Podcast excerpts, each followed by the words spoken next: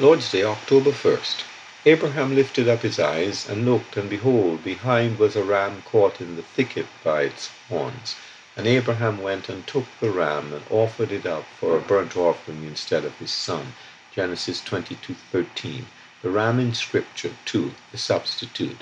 Our verse above is the second mention of the ram in Scripture. Abraham is told to take his son, his only son whom he loved, and to offer him for a sacrifice on one of the mountains of Moriah. This chapter gives us a beautiful picture of the divine Father and his divine Son whom he loves. The Father loves the Son, John 3:35. We see in type the Father and Son going together to the great work of sacrifice on the cross. Genesis 22, 6, 8. How much it cost the Father to give his Son.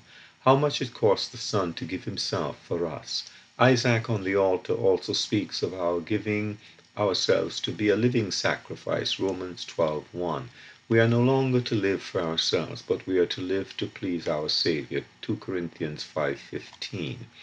Whatever lessons we learn in this way, however, in himself Isaac was not personally suitable to be a sacrifice to God. He is included under the statement of Romans that all have sinned, Romans 3:23. We then see a substitute was provided for Abraham. A ram was caught in the thicket by its horns. It was offered in the place of Isaac, just as Christ was offered in our place. He was caught by his horns, speaking of his strength, yet the ram itself remained without blemish and suitable for sacrifice. Again we are pointed to the Blessed One who is our Almighty Savior. The ram, of course, could not voluntarily give itself, but the Son of God has loved us and has given himself for us. Today, may our hearts respond to such great love and such a great sacrifice. Kevin Quartel. Jesus, Lord Almighty Savior, bowed in death on Calvary's tree, darkest hour of bitter judgment, born to set thy people free.